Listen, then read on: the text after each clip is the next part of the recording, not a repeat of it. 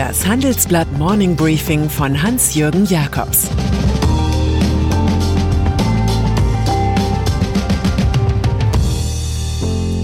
Guten Morgen allerseits. Heute ist Montag, der 13. Juli, und das sind heute unsere Themen. Wie moralisch müssen Firmen sein? Präsidentenkrimi in Polen. VW entmachtet Softwarechef.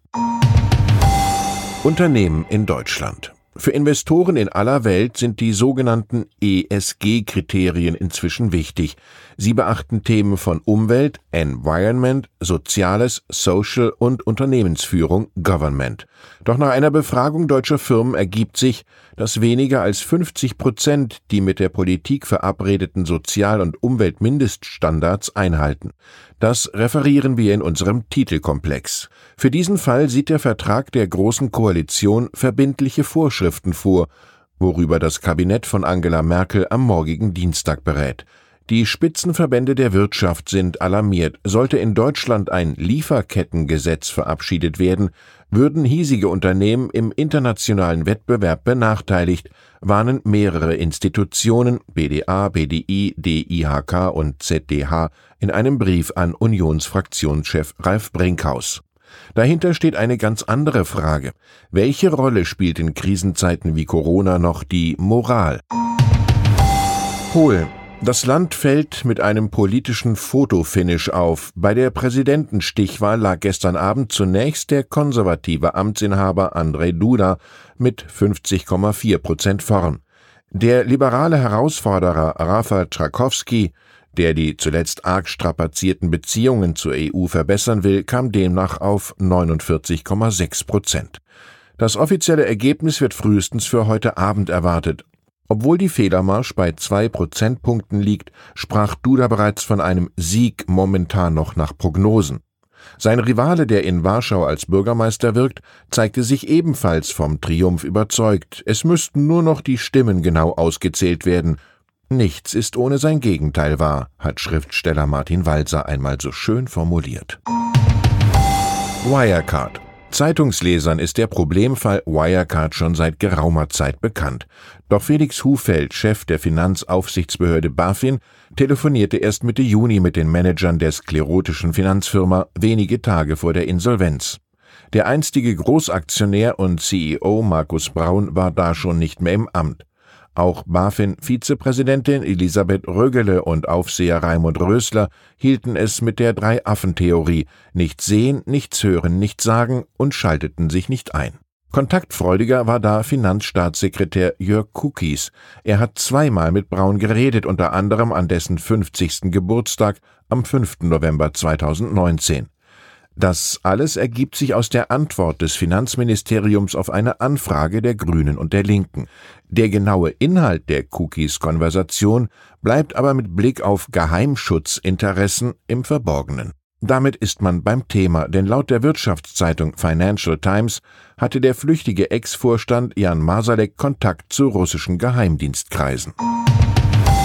Siemens Heute tritt bei dem Konzern der Zauberer mit dem großen Hut auf und präsentiert, wer auf die Land auf, Land ab gut bekannte Personalchefin Janina Kugel folgt. Es soll sich um eine deutsche Managerin handeln, die derzeit noch im Ausland arbeitet. Sicher ist, dass Cedric Neike neuer Industrievorstand wird, wie unser Münchner Korrespondent Axel Höppner erforschte. Der einstige Cisco-Manager, der bisher bei Siemens die Sparte Smart Infrastructure leitete, verantwortet den Kernbereich digitale Industrien. Die Aussage, dass hier der künftige CEO Roland Busch sein Küchenkabinett zusammenstellt, ist alles andere als dementierfähig. Volkswagen. Beim munteren Auswechseln von Spitzenkräften bei dem Autobauer hat es jetzt einen Manager erwischt, der das ehrgeizigste Projekt im Konzern aufbaute und seit 1. Juli auch leitete. Christian Sänger von der Software-Schmiede Car Software Org.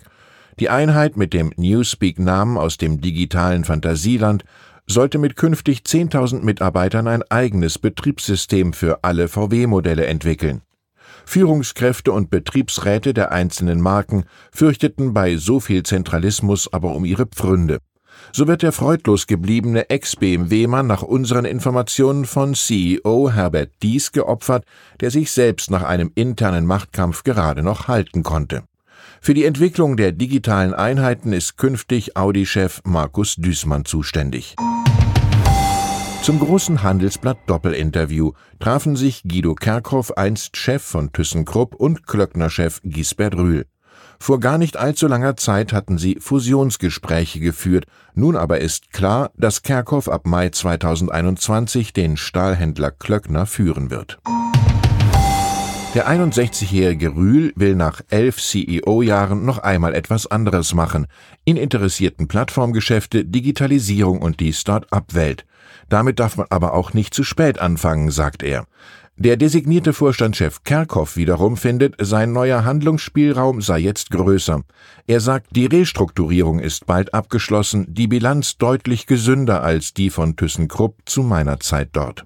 Für die Deutsche Managementgilde hat Rühl, der im weiteren Klöcknerreich künftig nur im Kontrollgremium der digitalen Handelsplattform Xom Materials sitzt, im Übrigen eine sehr klare Botschaft.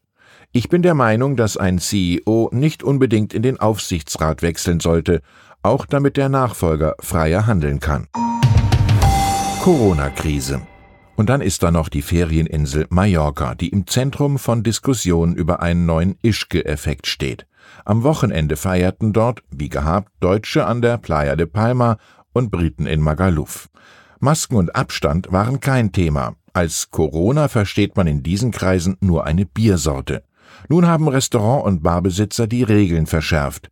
Die Außenbereiche ihrer Etablissements sind mit Ketten und Zäunen von der Straße getrennt. Entscheidend wird aber sein, ob eine von heute an auf Mallorca und den anderen Baleareninseln geltende verschärfte Maskenpflicht auch kontrolliert wird. Ich wünsche Ihnen einen schwungvollen Start in die Woche. Es grüßt Sie herzlich Hans-Jürgen Jakobs.